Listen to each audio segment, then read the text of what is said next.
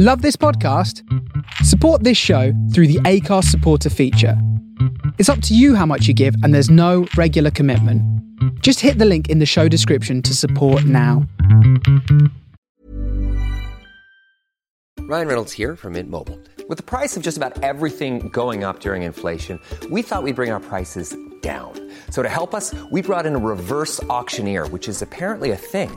Mint Mobile unlimited premium wireless. Ready to get 30, 30, bit to get 30, bit to get 20, 20, 20, bit to get 20, 20, bit to get 15, 15, 15, 15 just 15 bucks a month. So, Give it a try at mintmobile.com slash switch. $45 upfront for three months plus taxes and fees. Promo rate for new customers for limited time. Unlimited more than 40 gigabytes per month. Slows. Full terms at mintmobile.com.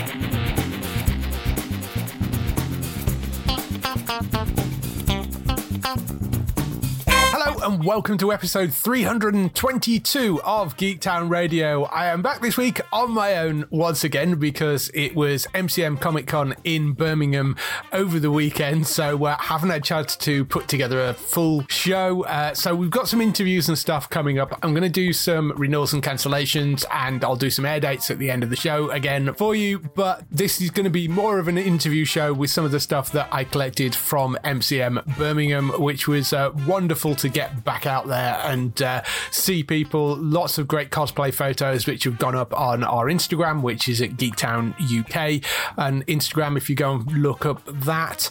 And you can also find a whole bunch of videos which have gone up on youtube.com forward slash Geektown. You can go and find those up on there. Uh, some of them are video versions of the interviews which are in here.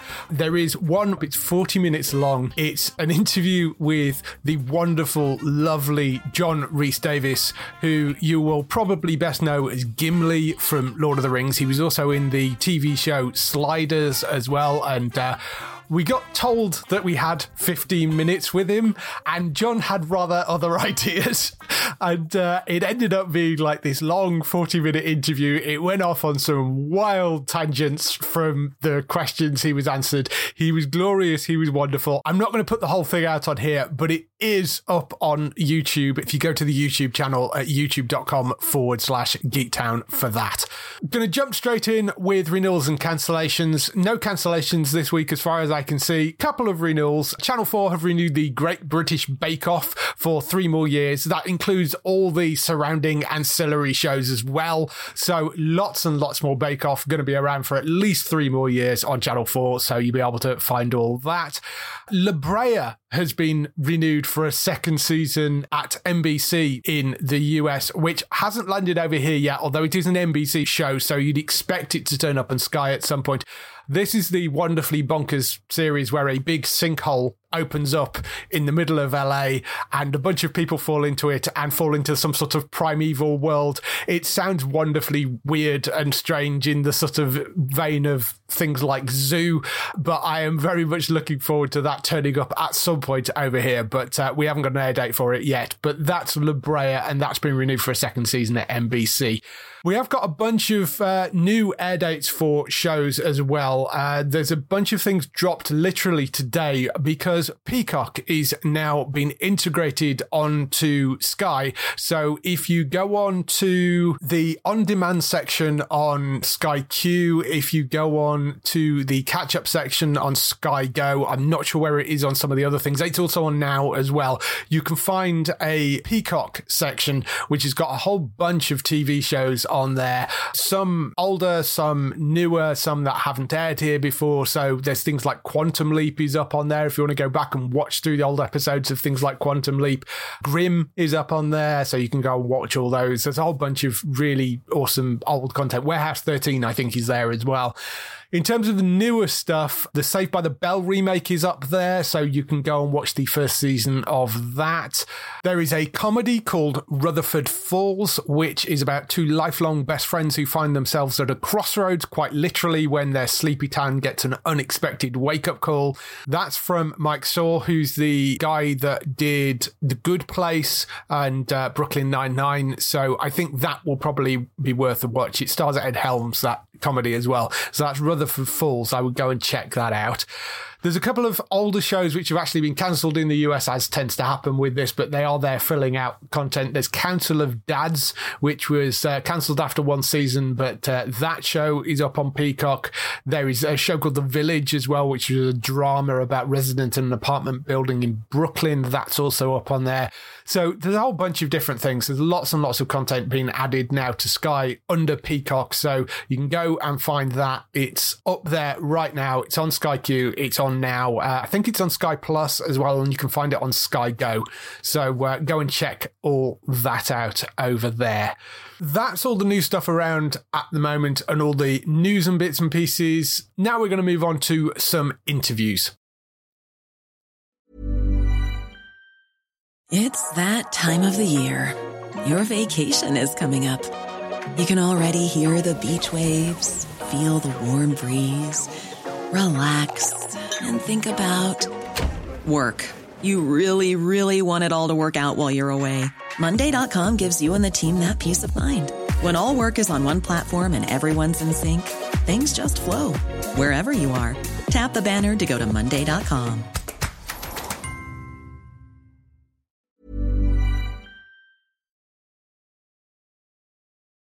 So this weekend was MCM Comic Con in Birmingham, second MCM Comic Con this year, first one being in London, which was a few weeks ago, and we've got Wales Comic Con as well, which is randomly in Telford, but uh, we're not getting into that. Wales Comic Con coming next weekend as well, so there may be some more interview stuff next week as well. But this week at Birmingham, I got to sit down with the cast of the brilliant video game Red Dead Redemption 2. We got three of the main cast members from that. So uh, Roger Clark, who plays Arthur Morgan, Rob Wiethoff, who plays John Marston, and Peter Blomquist, who plays Micah Bell. We'll start off with the interview with Roger Clark, who plays Arthur, who is the sort of main character in Red Dead Redemption 2.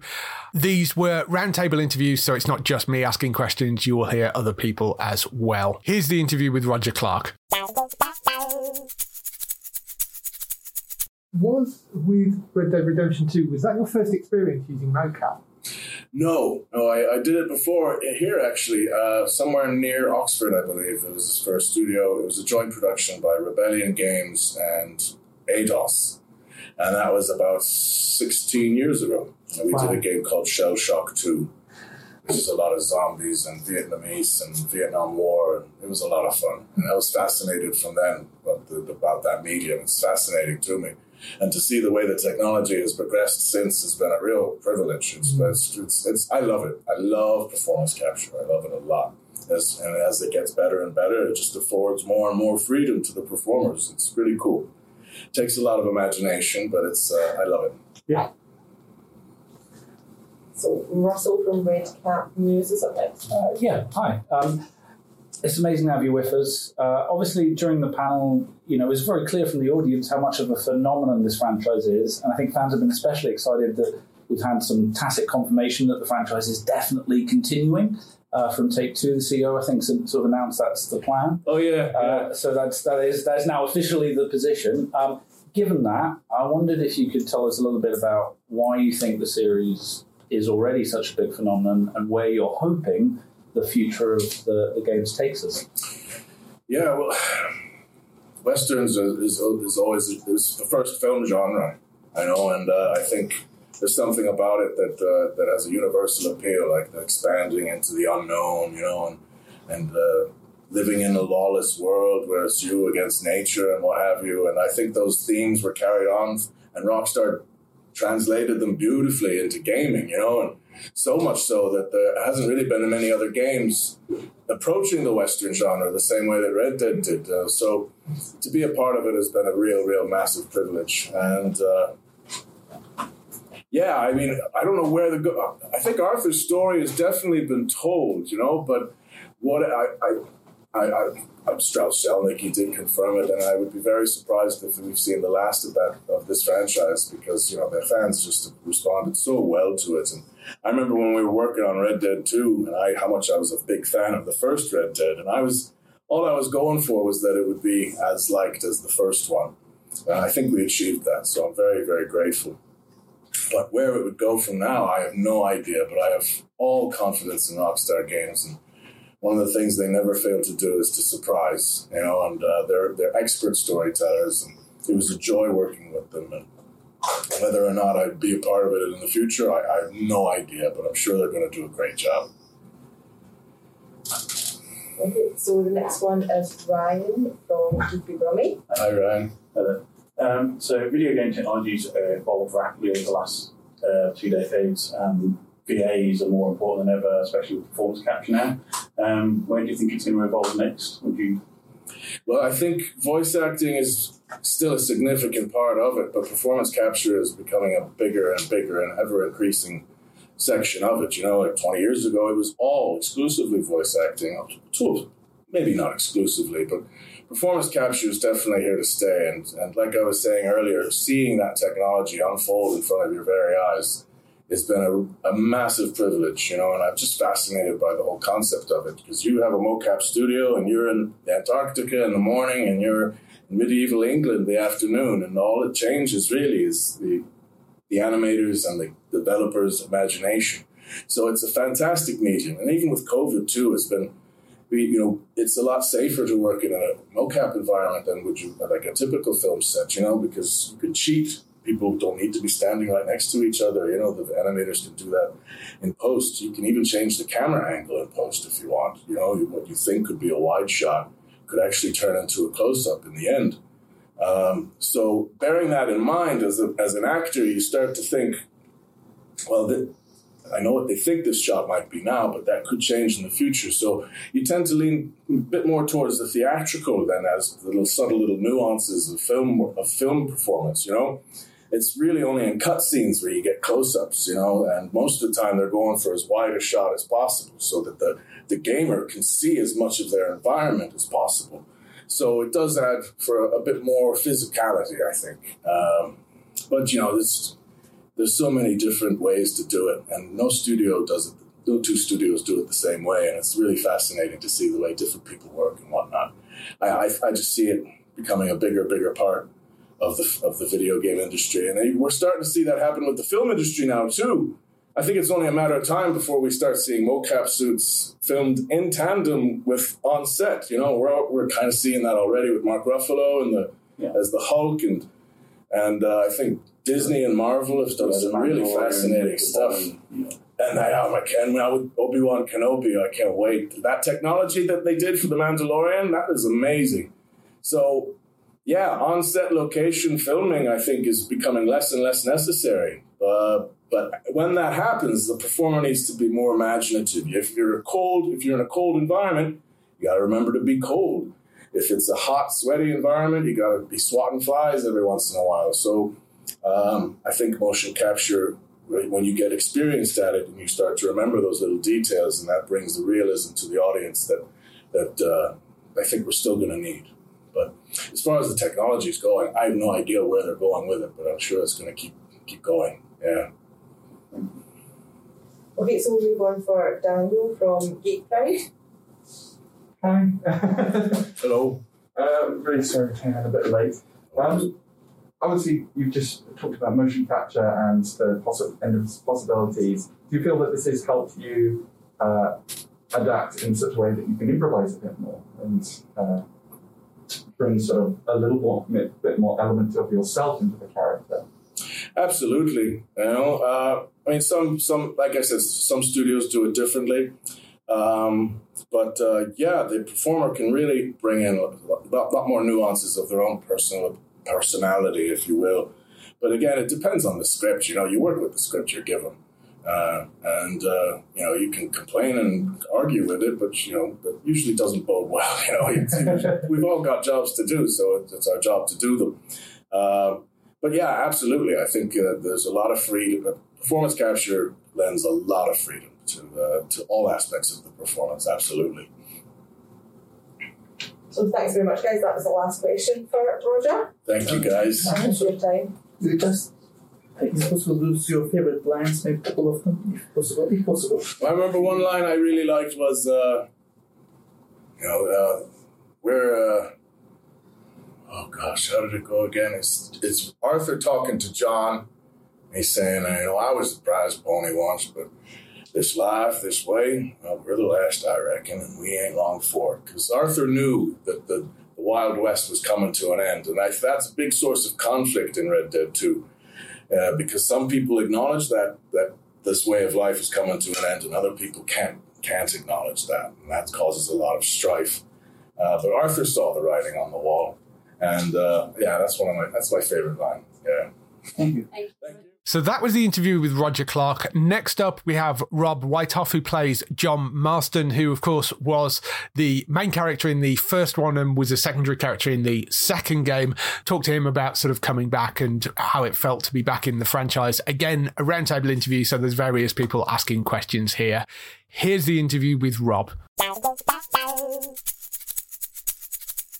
How did it feel um, returning to the character of John Marston? Oh wow! Um, really, really great to be back with so many familiar faces, people that I enjoyed working with so much the first time around, and uh, of course, Undead Nightmare too. Yeah. That, that was a lot of fun. Um, but I was going back to to work with and hang out with friends, and and I really enjoyed that. My character was very different. It was, um, you know, young John, obviously was very different than what you see at the end of Red Dead Redemption, and and that was fun. It was a bit of a challenge uh, in a way because I was I was always told John is never he's never going to back down from anyone ever. He's not afraid of anyone at all. And I thought, yeah, that's great. I love that. That's so cool and so you know empowering as an actor to know that that's that's the personality of the person you're playing. Um, but then you know Arthur Morgan and and so many other people too just didn't give John a whole lot of respect, and John just kind of had to take it. And I thought, this is very different, you know. And uh, I enjoyed it. It was a challenge, um, but I can say that when I was younger, when I was a freshman in high school, my sister was a senior in high school, and I always looked up, of course, to the older older people as we do, you know. And I would always try to crack jokes and try to fit in with them, and they'd always kind of look at me like, "No, man." And I thought, "Oh, I'm so frustrated because I want to be cool like you. I want the respect you all get." And so I related to that, and so that helped a lot. But of course, it was great to be back with Rockstar. Mm-hmm. Really, really cool. Obviously, talented, inspiring people. So enjoyed it a whole lot. Yeah. Yeah. Thank you. Okay, next is Russell from Red Carpet News. That would be me. Um, it's amazing to have you with us. Um, I think, obviously, Red Dead is a phenomenon. It would be interesting to hear um, why you think that is, and given that we've had very exciting news in the last day or so that the franchise is officially continuing, that's now been confirmed by the CEO of Take Two. Uh, where are you hoping that phenomenon goes to next? What are you hoping for from the future titles? Oh my goodness. Well, first of all, thank you so much for having me. Of course, I'm, I'm enjoying every second of it. It's been great here. I'm so happy to be here.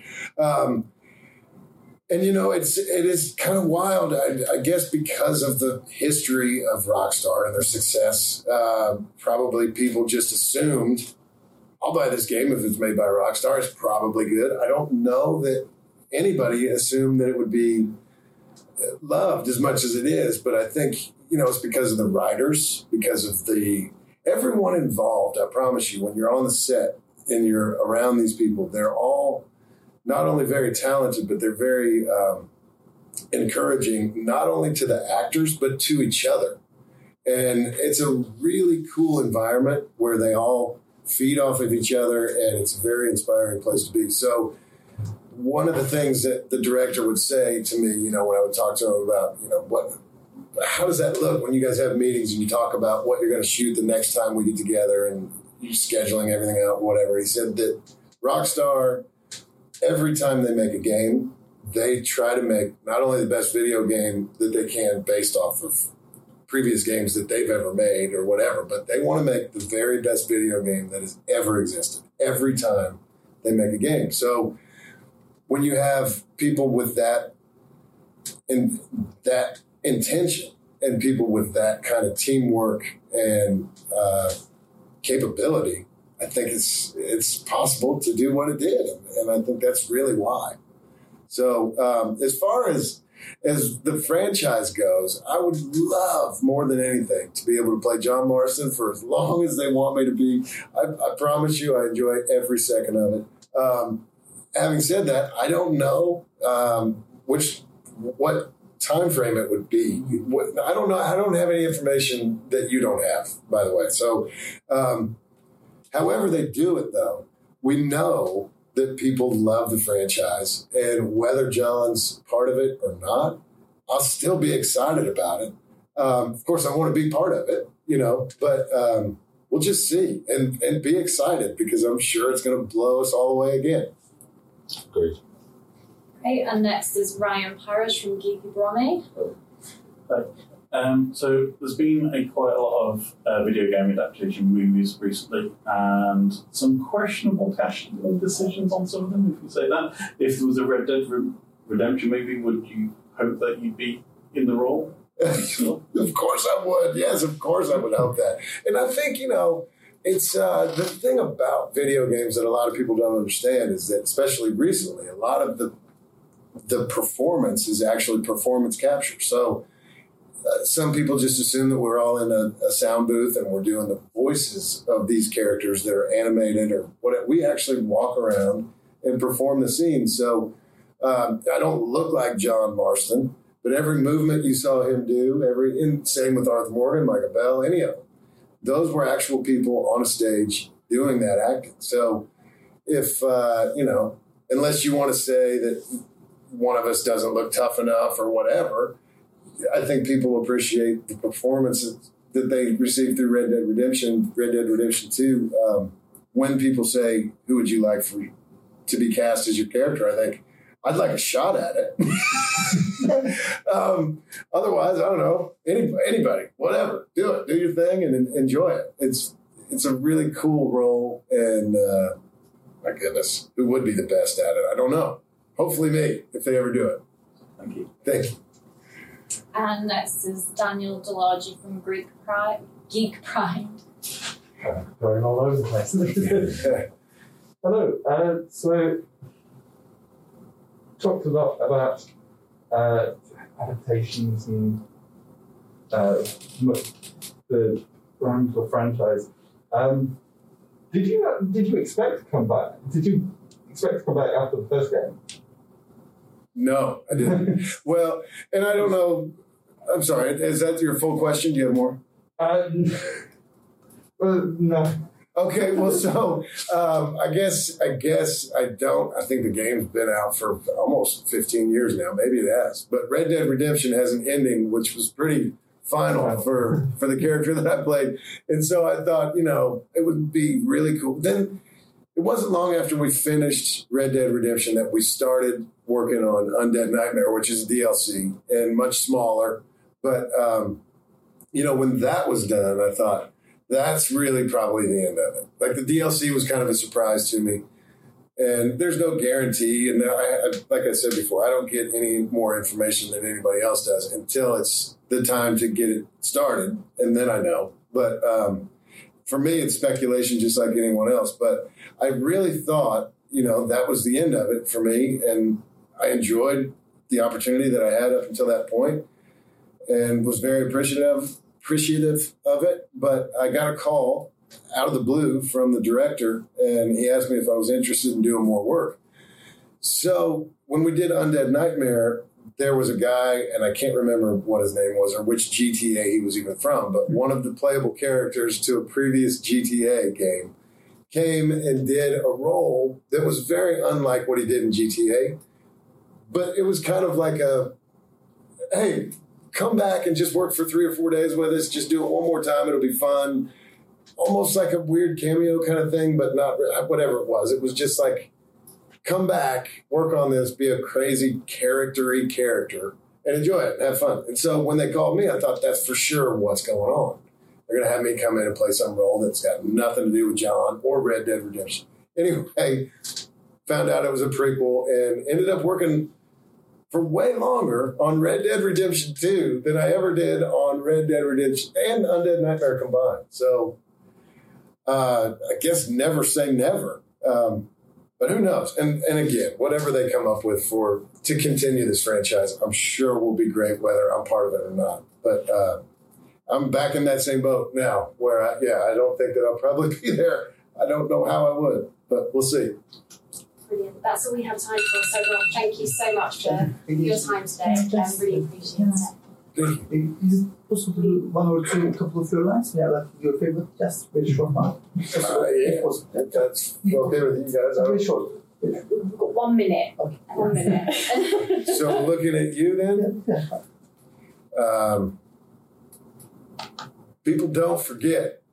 Nothing gets forgiven. Um, I just wrote a bunch down actually in my phone. Something like this is gonna happen. I tried to do one the other day and I completely flubbed it. I'm gonna try it again right now. Let's see if I do it any better now. Uh, some trees flourish, others die. Some cows grow old, others get taken by the wolves. Some men are born rich enough and dumb enough to enjoy their lives, Abigail. Ain't nothing fair. I got it. I actually got it. Thank you very much. Thank you. That's the Red Dead uh, 3 audition tape. Wish you the best of luck. We'll be in touch if you get the part. That was the interview with Rob Wiethoff. Next up, we have Peter Blomquist, who played the main antagonist in Red Dead Redemption 2, Micah Bell. He's a lovely, wonderful guy and really couldn't be more opposite from uh, the character he plays in the game at all. He was great to sit down and chat with. Uh, so here's the interview with Peter, who played Micah Bell in Red Dead Redemption 2. Lovely to have you here. Uh, where was who was your inspiration for Micah? Did you sort of find that character? Uh, it's a good question. I've been asked that a couple times, and I do not have a very clear answer. Meaning, uh, I don't, um, I didn't draw specifically from uh, from any particular source. Um, so when I came into uh, to do the character, uh, I didn't know how far Micah was going to go, if that he was going to end up doing what he eventually does. Uh, so I was given a little bit of information at a time. So I just um, let my brain go like that and uh, just made some choices. And the director was like, "Yeah, those seem to be working." Uh, so just the twisted parts of my brain is where I went into to uh, come up with uh, the character. Good. Thank you. Brilliant. And next up, we've got Lewis Palin from Rockstar Games. Peter, it's me. How's it going? Great to meet you. To be here. Yeah, yeah. Um, one question I've got for you is working on Red Dead Redemption 2, um, what were your expectations of playing Michael Bell? And how well do you think his character fit in with the Red Dead series? Hmm. Um, well, my expectations going in, uh, I had um, very little, very few expectations, uh, because at first, uh, with the beginning of the job, I ha- had no idea the extent uh, of the game, the scope of the game, um, and it was only after, you know, as the weeks went on and then the months went on, went, on working on it, we realized, oh my god, this is like a big thing. Uh, that's happening here, much bigger than we thought, and uh, and of course, I knew right off the bat that Micah was not all okay up in his head. Uh, and that uh, as the months and then years went on, it became clear that he- what his role was eventually going to be. Uh, but that kind of unfolded as we went as we went along. Uh, so in a way, it was a, bit of an organic process. Um, so yeah, does that answer the question? Did I answer? it? Okay. Next up, Russell from Red Carpet News. That would be me. Uh, again, brilliant to have you with us. Um, Thank you. I guess two questions. The first one is the big one, which is why do you think that Red Dead is both the gaming and the pop culture phenomenon that it so clearly is? And the second part of that, obviously, we've recently had the exciting confirmation that uh, the franchise is going to continue. Uh, CEO of Take Two has confirmed we- we're definitely getting more in that world.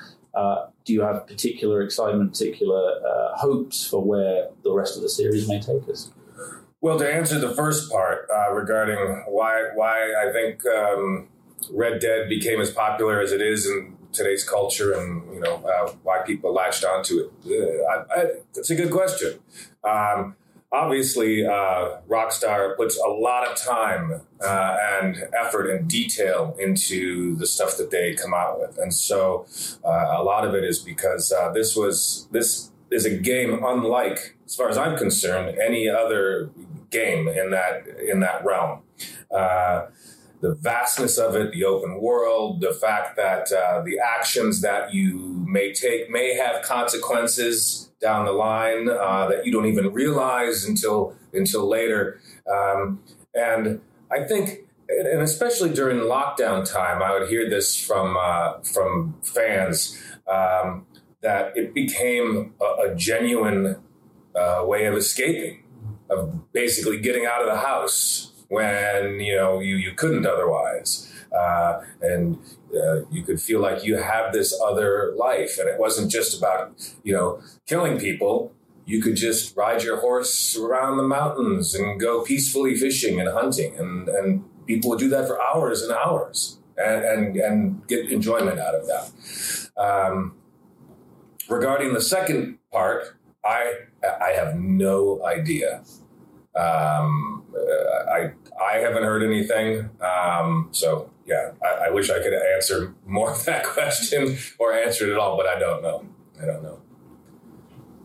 I guess you don't know what's going to happen. But is, is, there things that you'd like to see? Are the things that having been part of that world, is there parts of it you think could be explored more in terms of the characters or just the general setting? I think that there could always be uh, more to explore in that world because it's so vast and it's it's it's uh, you know such a great environment, and they they created such a uh, you know phenomenal setting and spend so much time on it, uh, it, it, would be great to be able to spend more time uh, in that world or even an expanded version of it. So I'd play it.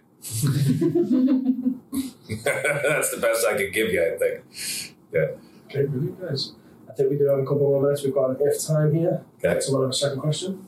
Um, you mentioned on stage yesterday and just now that, that you have uh, you don't get like all the script. You don't even necessarily know where the story is going either.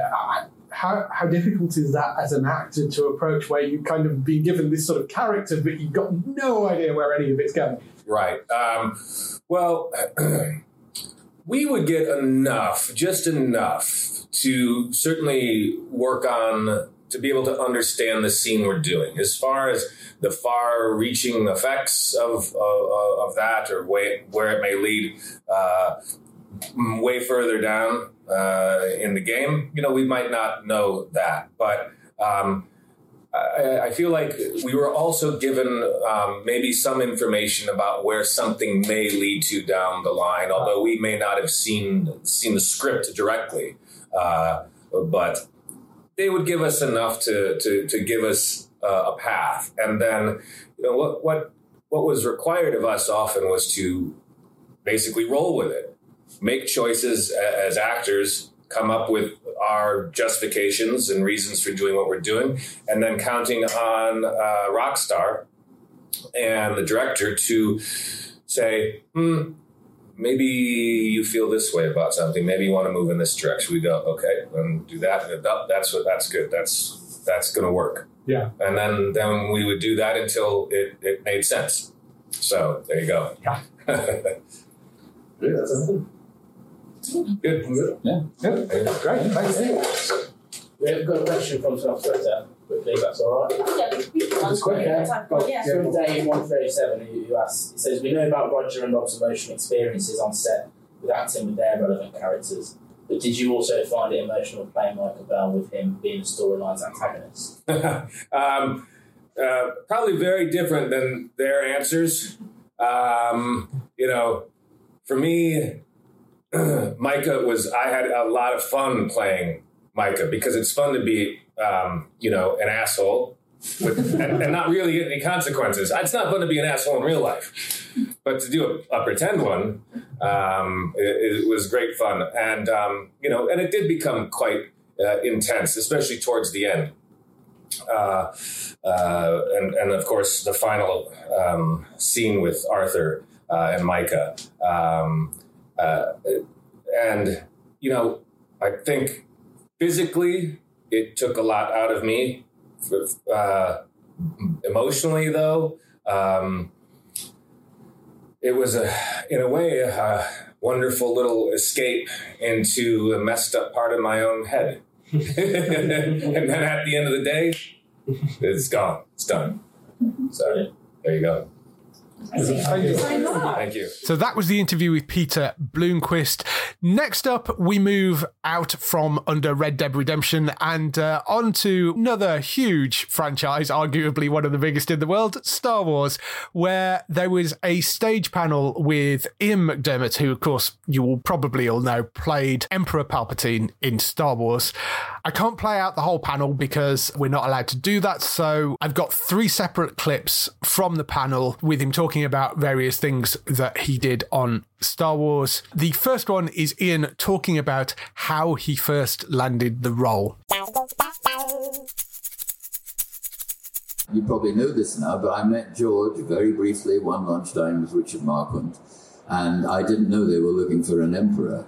I, you know, they thought they already had one, but the actor whom they cast um, was much older than I then was, probably about the age I am now, and he, couldn't take the contact lenses, so um, they couldn't go ahead and they suddenly needed an emperor. And the casting director had seen me play an old person, actually Howard Hughes, in a play in a small theatre in London. And so she said to George, This guy's in his late 30s, but he can probably be convincing as an old man. So George took her word for it. And uh, over that lunchtime, and we just chatted about the weather as far as I could remember, he decided um, that I was good for the part, and you know the rest. But I never imagined it would go on for, well, a long saga. And the last time, of course, they asked me to rejoin was the biggest surprise of all because I thought I was dead. I think you all thought I was dead. But you shouldn't have really, and nor should I, because he's very clever, this guy. Um, obviously, he had a backup plan. He knew someone would might, might try to destroy him.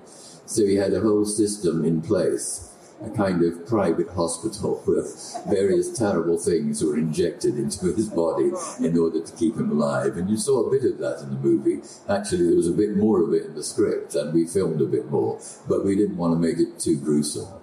And I had this wonderful machine, which um, also kept him going. Um, it moved around the studio. It was operated by about five people. I was well strapped in and I could fly, and that word again, zoom all around the studio, come in close to the other actors or get right above them on the ceiling. Um, so that was exciting. So that was Ian talking about how he landed the role. The next clip is him talking about uh, what I think every person that involved in Star Wars once is talking about how it felt getting a lightsaber. Yeah, well, everybody gets thrilled to have their own lightsaber. I was slightly disappointed. I thought, Palpatine with a lightsaber? He doesn't need one. It's all in his fingers. But of course, he wasn't, you know, he was Palpatine there, but he wasn't the Emperor, so he had to start somewhere. And of course, clearly, he was a master swordsman too. A master swordsman, I ain't. Especially when faced with the brilliance of Ewan and Hayden, as I told you about early on. Uh, but of course, I had to rehearse and do it up to a point, and um, I had a very brilliant stunt double who looked a bit like me too, so that was helpful. So he did most of the work, obviously. But, you know, I had to do all the stuff for the close ups. And Sam was very patient, especially when I hit him a couple of times in, in, inadvertently. He was very good, as you might imagine. And the last clip we have with Ian is him talking about his favourite Palpatine scene. The scene in the opera, or ballet, I think it was, where I finally persuade, seduce Anakin to the dark side. He's almost trapped by the logic of what the Emperor says. It's also one of the longest dialogue scenes, I think, in the Star Wars movie. So it gives me, as an actor, an opportunity to develop that particular trope. Love acting with him anyway, so that was a, a, sort of bonus. We did it on a very strange Friday afternoon in Australia, uh, and usually Friday afternoons in Australia, as everywhere else, you know, people, well, in Australia, they can't wait to get to the beach, really, you know, for the weekend. It was also the first assistant director's birthday, and a little gold person was in the background with a trolley with champagne on it, and you know, obviously that was going to come in at some point, and I could hear the glasses rattling. The producer, who was always on his mobile phone, that kept going off, and there was a cordoned off area, which is sort of called the video village, where people and their guests from outside would watch the scene being filmed. I'd also that afternoon done a lot of work where my voice changes into the Emperor's voice, so I was a bit hoarse. And I said to George, well, it's four o'clock on Friday, you know, I'll do my best, but isn't this one that could wait till Monday? He said, no, well, we'll just do it, you know, and we can do it again on Monday if it doesn't work. And so my voice was a bit hoarse. If you ever want to replay that, you'll see that. And I said to George, were you worried about the voice? He said, no, Ian, no, it's great. It sounds as if he's in transition. Transition from, I suppose, the Chancellor to the evil man. And we did it 20 times, and we never rehearsed it. We'd never gone through the lines. There wasn't time. Hayden was always busy. If he wasn't filming, he was rehearsing fights with you and so on. And it was a long scene, but we just did it. And despite the fact that the producer's mobile phone went off about four times and you never stop, it went relatively well. So we did 20 takes and all of them were fine. And at the end of the day, he said, well, we're coming back on Monday, but we finished the stuff on you and now we'll be on Hayden. So it was a strange and remarkable day. But as I said before, the real reason I like that scene is because what it does to the relationship between the later emperor and the later Darth Vader. It cements it. It provides him with no avenues to escape. So those are the three clips that we have with Ian. There will be some other clips going up on YouTube as well. There will be different for this, so you can go and find those on YouTube. They're going up later this week, so go and check out youtube.com forward slash geektown for those. Now we'll move on to some highlights for next week on TV. So, highlights for next week. We have Tiger King returning for a second season. That's on the 17th of November. Um, I mean, the first season was a huge phenomenon. I'm really looking forward to seeing where they go with the second season of that. But that's on Netflix on the 17th of November. That's Tiger King season two. Over on Star on Disney Plus, we have Marvel's Hit Monkey, which is another animated series that's coming on the 17th of November as well, which is uh, about a high profile political assassination which goes wrong, and the injured hitman hides out amongst a tribe of snow monkeys in the mountains in Japan. Sounds wonderfully bonkers, but uh, that's Marvel's Hit Monkey. That's coming to Star on Disney Plus on the 17th of November. We have Riverdale returning also on the 17th of November. That's on Netflix for season six. And we have Work in Progress, the second season of that, to returning to Sky Comedy on the 17th of November at 9 pm if you want to go and see that. Over on Sky Max, we have Dan Brown's The Lost Symbol, which is, of course, based on the Dan Brown novels. That he's coming to Sky Max on the 18th of November. That's at 9 pm. Over back on Netflix on the 19th of November, we have Cowboy Bebop, which is the live action version of the worldwide phenomenon, which is the animated series. So that's uh, Cowboy Bebop. That's coming on the 19th of November. That looks like it could be really interesting. Also, over on Amazon Prime on the 19th of November, Wheel of Time, which is this epic fantasy series based on the Robert Jordan novel series. That looks good. I've seen a few clips from that. It looks like that's going to be a great show. So uh, go and check that out. That's Wheel of Time, season one coming to Amazon Prime on the 19th of November. Over on YouTube, randomly, uh, although it is airing a couple of days later on E4, Games Master, the revival of the cult classic TV gaming show, that is back. There have been a few videos and stuff of that floating around. It does look really, really good. They've got Trevor McDonald doing the uh, Games Master role this time around, replacing the wonderful Sir Patrick Moore. That's coming to YouTube on the 21st of November, and then I think it's coming on the 23rd or a couple of days later on E4 if you want to catch it on TV instead. But uh, that's Games Master, the revival that is back. Over on Starzplay on the 21st of November, we have Power Book 2 Ghost, season 2 of that lands over on there. That's on the 21st of November. And back on Netflix, Masters of the Universe Revelation, which is the Kevin Smith limited series, that is returning for the part two of that. That is on the 23rd of November and that's Masters of the Universe Revelation that lands on there. That's everything we've got for you this week. Uh, I'm not sure whether we're back for a normal show next week or whether it's going to be more interviews. It depends how exhausted I am after I come back from Wales Comic Con next weekend. We'll see. It'll be either a normal show or another set of interviews. For other people, of course, throughout the week, you can go and look for Bex over on twitch.tv forward slash Trista Bytes, who is streaming daily and also various evenings. So lots of fun and games over there. For more podcasts, you can go and find Matt over on entertainmenttalk.org for lots and lots of stuff over there, including the Walking Dead World Beyond podcast, which we're doing over there. And for Daryl, you can go and find him at hollywoodnorthnews.net for all the TV series you love, which are shot in Canada. For us throughout the week, you can go to geektown.co.uk to see the, all the latest air dates and lots and lots more news. If you want to get in touch with your questions or comments, email us on podcast at geektown.co.uk. Leave a message on the website post. Find us at Geektown on Twitter, on Facebook at facebook.com forward slash geektown, on YouTube at youtube.com forward slash geektown, and on Instagram at geektown UK. That is everything. We shall see you again next week. Bye bye.